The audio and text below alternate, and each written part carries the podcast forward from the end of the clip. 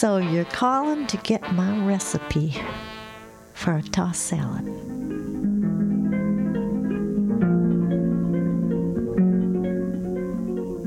I might add a little Hendrix, some dried cherries, some Miles Davis, some artichokes, some Bob Dylan, some peppers maybe, Elvis Costello, cactus, uh, Eugene Chadbourne, some walnuts, Patti Smith and prosciutto, Neil Young and some carrots, and Joni Mitchell and some cabbage, and Hank Williams and some figs, and Residents and some tomatoes. Wait, wait, we need some Ry Cooder and pine nuts, and some Ladysmith Black Mambazo, and fresh Parmesan, and yeah, and Patsy Montana, and shallots, and oh yeah, Esther Phillips, and dried cherries. Help yourself to a serving of Vic and Mix tossed salad every Wednesday from 6 to 9 a.m. right here on WCBN FM Ann Arbor.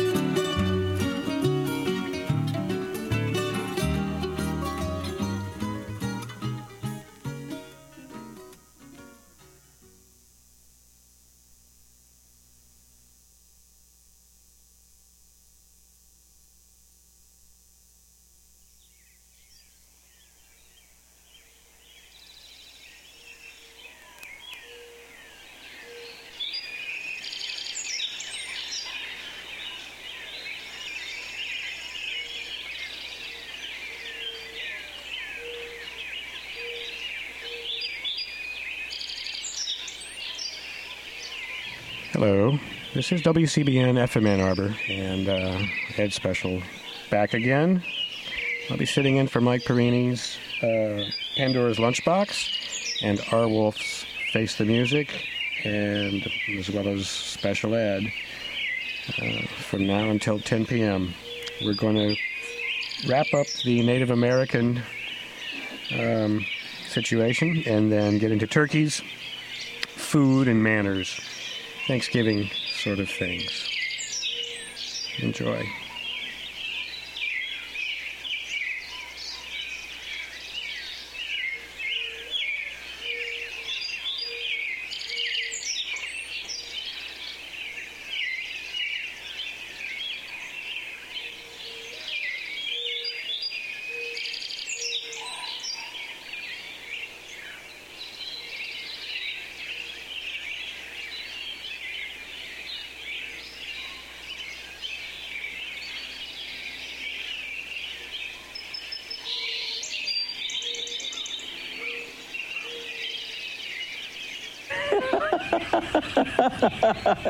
They think I'm crazy too.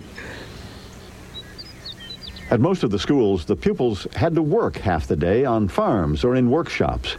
The idea was not only to teach them useful skills, but by making them part of the workforce, the school could cut its costs.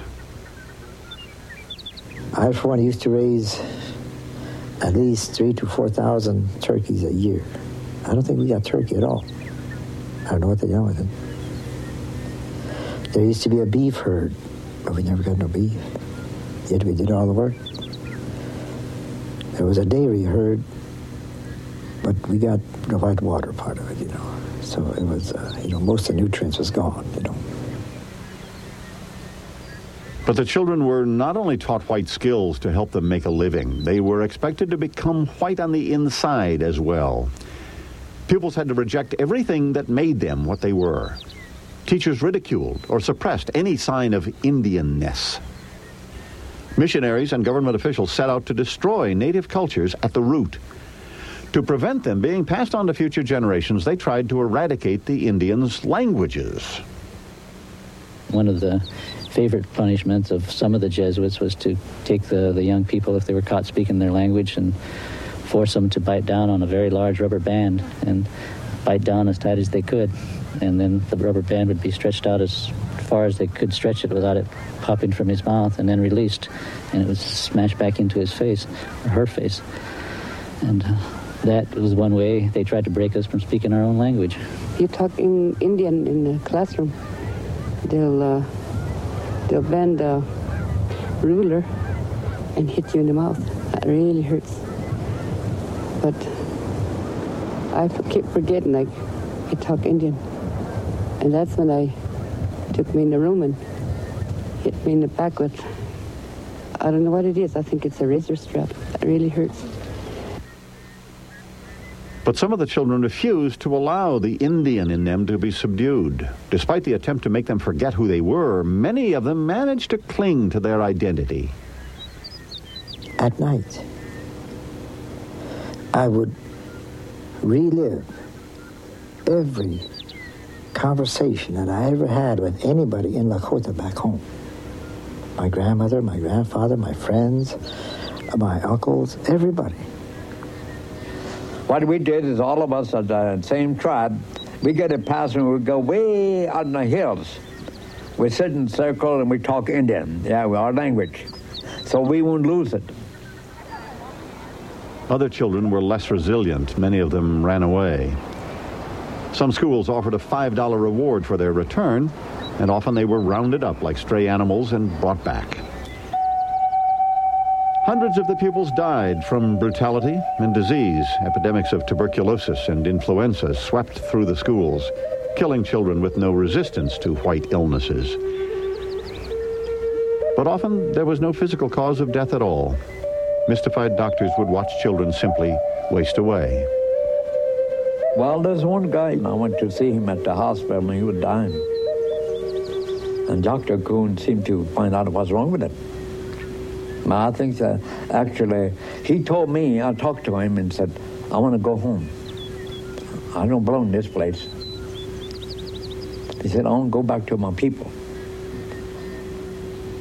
And I think that actually, if you come right down to reality, I think that he's he's not he didn't have no kind of a sickness except that he is lonesome. And finally, he died with loneliness. During the 1920s, it became increasingly clear that the policy of allotment and forced assimilation had been a disaster. Far from helping Indians to make the transition into white American life, it had left thousands destitute. In 1933, John Collier became Commissioner for Indian Affairs. With his Indian New Deal, he tried to halt the erosion of the Indian land base. For 13 years, he succeeded. But in 1947, Congress voted to replace his reforms with a new policy termination and relocation. Under termination, the government was to liberate the Indians by ending their tribal status and withdrawing federal protection of their lands. But many Indians believed that, like allotment, the new policy was motivated more by greed than idealism. In eight years, more than 100 Indian groups were terminated. At the same time, thousands of Indians were relocated to the cities where they were promised houses and jobs. The aim was to make them share in the American dream. The reality for many of them was homesickness, discrimination, unemployment. The tribes protested that the new policy was simply repeating the mistakes of allotment. In 1970, they persuaded President Nixon to abandon it. But the attempt to eliminate the Indians by social engineering had created deep-rooted problems. The long fight for survival had left the tribes insecure, exhausted, divided. In 1973, these problems erupted violently at Wounded Knee in South Dakota. The nation was startled. Indians had suddenly reappeared from the past. The Wounded Knee siege was one of the worst civil disturbances in modern history. It temporarily brought Indians back into our consciousness. Many young Americans troubled by the Vietnam War found it easy to identify with Native people. Others were angered by the Indians' militancy. But Wounded Knee starkly showed that Native people had survived the attempt to destroy them.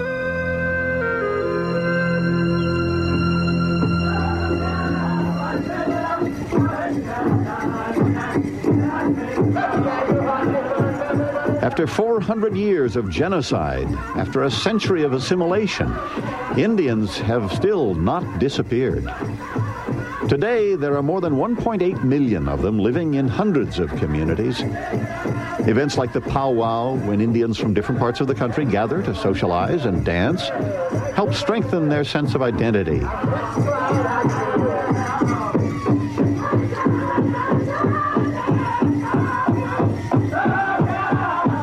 Tribes divided by history into separate reservations can still come together to practice their culture.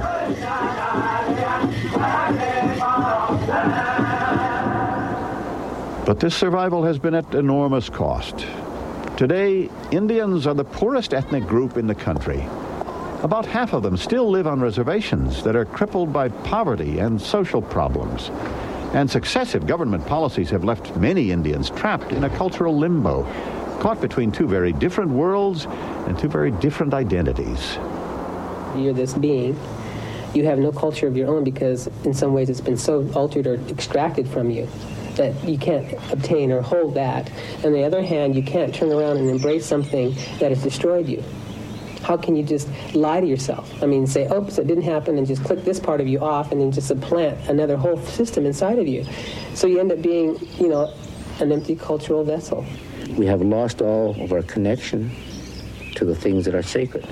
And we haven't listened to the elders. We haven't trained our children properly.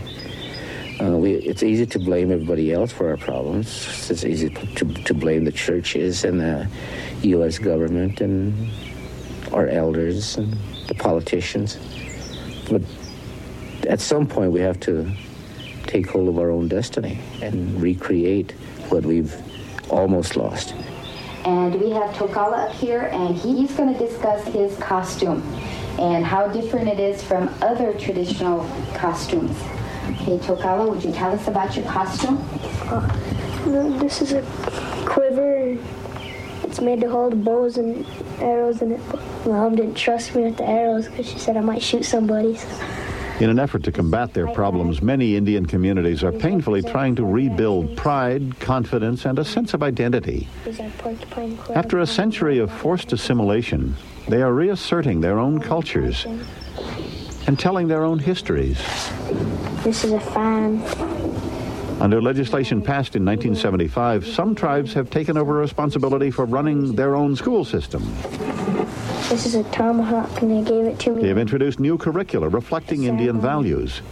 But few non-Indians are aware of the changes in Native communities. American Indians have come here because Since the 1970s, Indians have gradually slipped uh, back into obscurity. in the United States of America. And as President Reagan showed in Moscow in 1988, old prejudices and images have not all died. Let me tell you just a little something about the American Indian in our land. We have provided millions of acres of land for what are called the preservations, or the reservations, I should say. They, they, from the beginning, announced that they wanted to maintain their way of life as they had always lived there in the desert and the plains and so forth. And we set up these reservations so they could and have a Bureau of Indian Affairs to help take care of them. At the same time, we provide education for them, schools on the reservations, and they are free also to leave the reservations and be American citizens among the rest of us, and many do. Some still prefer, however, that way of, that early way of life. And we've done everything we can to meet their demands as to what they, how they want to live. Uh, maybe we made a mistake. Maybe we should not have humored them in, in that wanting to stay in that kind of primitive lifestyle. Maybe we should have said, no, come join us, be citizens. For many people today, Indians remain an idea rather than a reality. Many non-Indians feel sympathy for what they see as the plight of Native people. Visitors to the West enjoy the color and exoticism of the Indian heritage. But there is little real understanding of the Indians' cultures or of the deep-rooted causes of their problems. And when an Indian news story appears, it usually focuses on violence, corruption, or political division. The brute, the child, and the noble savage still fight it out in the consciousness of the nation. You're listening to WCBN FM Ann Arbor. I'm Ed Special. I am Ed Special. And, uh, And we've been uh, you've been taking part in a documentary called Savagery in the Indian. American um, Indian. Savagery in the American Indian. The American Indian. I told you. And uh, we heard also, Also- a couple of Native American songs. Uh, Patsy Casadora with I'm in Love with a Navajo Boy. And Roger McCabe, uh, Navajo hoop dance song. A little bit of Indian cartoon and some more Firesign theater uh, before the Bar X Ranch.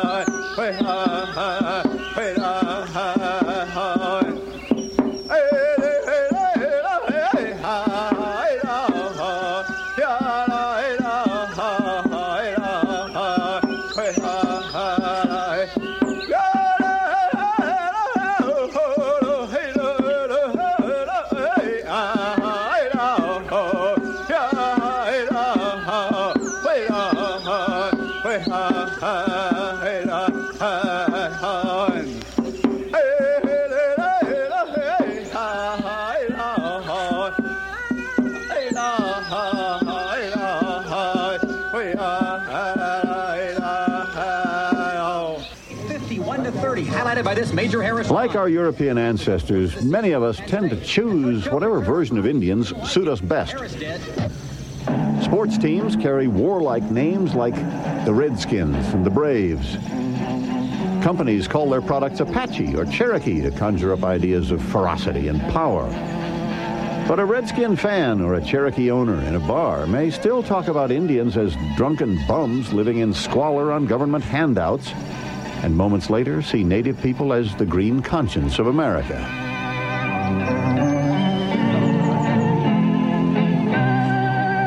Some people have a deep, abiding respect for the natural beauty that was once this country. And some people don't. People start pollution. People can stop it.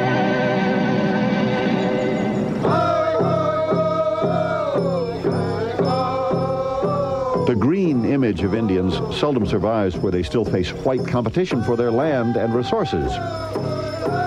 Many non-Indians see undeveloped reservations as wasteful, and often they resent the Indians' attempts to regain ancestral land. They feel that instead, Indians should finally forget the past and disappear into the melting pot. But unlike most other Americans, Indians are not descended from people who chose to immigrate to the United States. Their sense of identity still comes from their spiritual relationship with the land where their ancestors lived and are buried. Here, members of the Nez Perce tribe return to the homeland taken from them more than a century ago. For many white visitors, it is a colorful spectacle. For Indians, a sacred experience.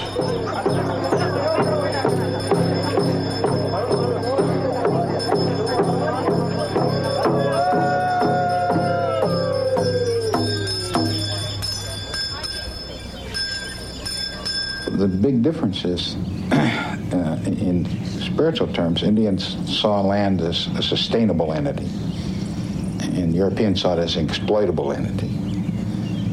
And if you look at those two, exploitable enti- entity is a wholly materialistic universe. There's material out there that you're supposed to use. A sustainable universe is a live universe that you have some responsibility to. And so th- those two views are totally irreconcilable. They were in 1492, they still are. Our origin legend says that when the universe was created, there was a song was given to the universe.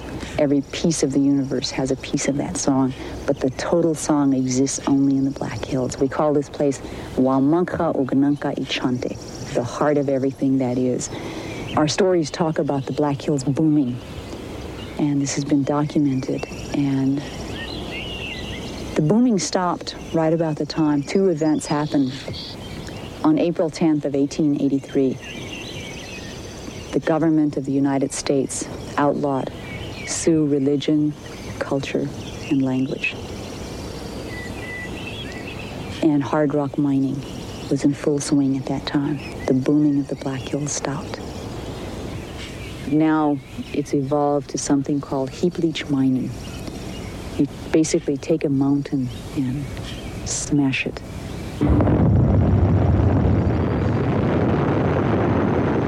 And then you take more of the mountain and you crush that. It's all crushed into gravel. And pour cyanide over it. Wash out the gold. And eventually, you're at the valley level. And so you start digging holes and going deeper and deeper. The earth is my mother. When I see open cuts that we call wounds on our mother's heart, in the heart of everything that is,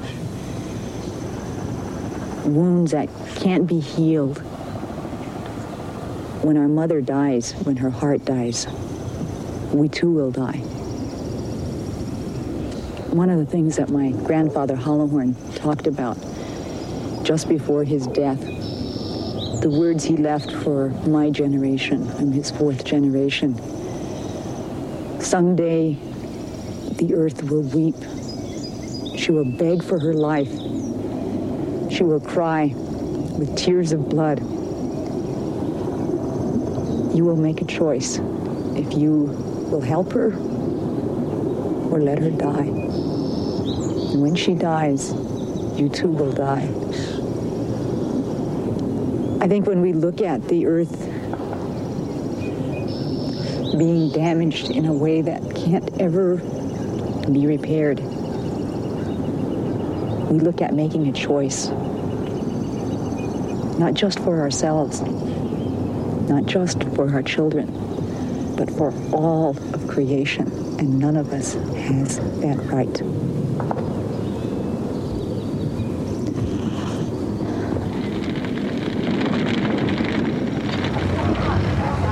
The survival of Indians in America after 500 years is a testimony to their physical and spiritual endurance.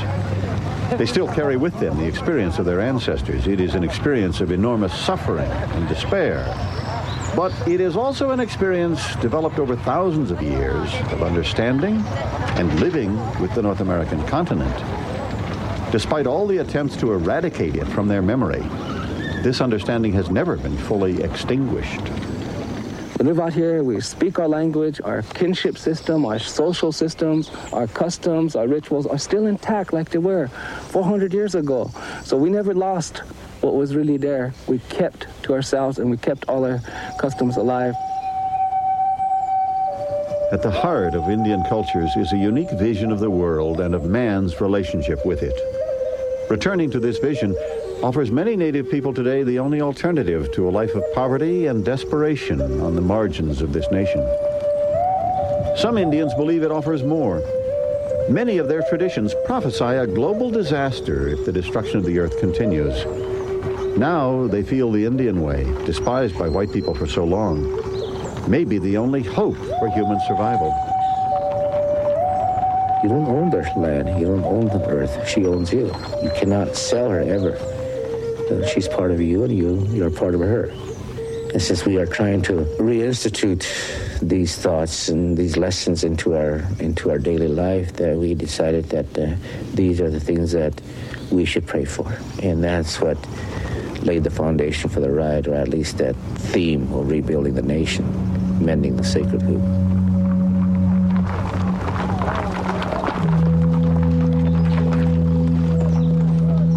For the Satanka Wokiksoya riders, a hundred years of mourning will soon be over, and the spirits of their dead ancestors will be released.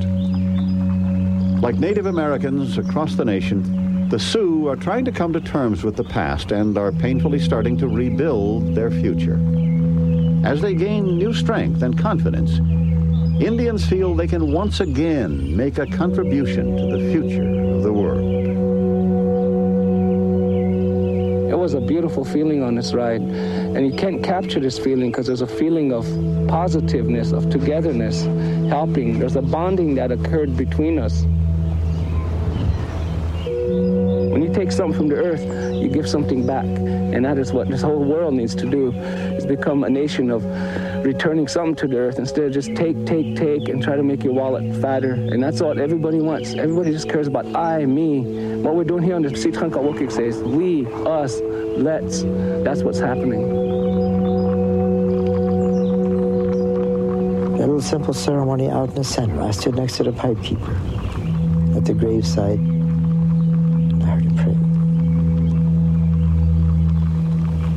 He too was praying for peace. Not world peace. peace within himself, within his fellows.